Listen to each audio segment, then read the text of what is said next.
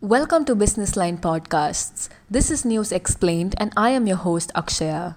The deadlock between protesting farmers and the centre was broken on Wednesday.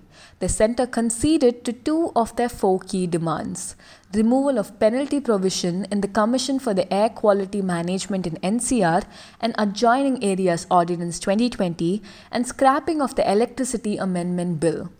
The two main issues related to legalizing MSP and withdrawing three farm laws are still under discussion, with the next round of talks scheduled for January 4.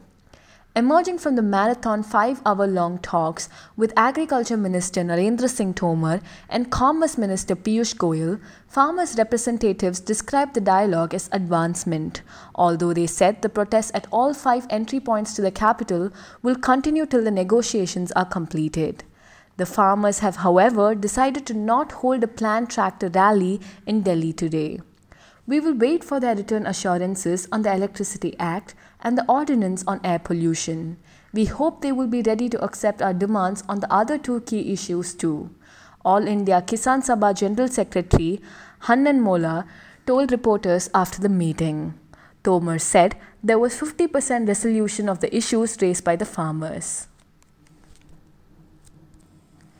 The change in mood was evident from the reported bonhomie the two ministers displayed during the talks.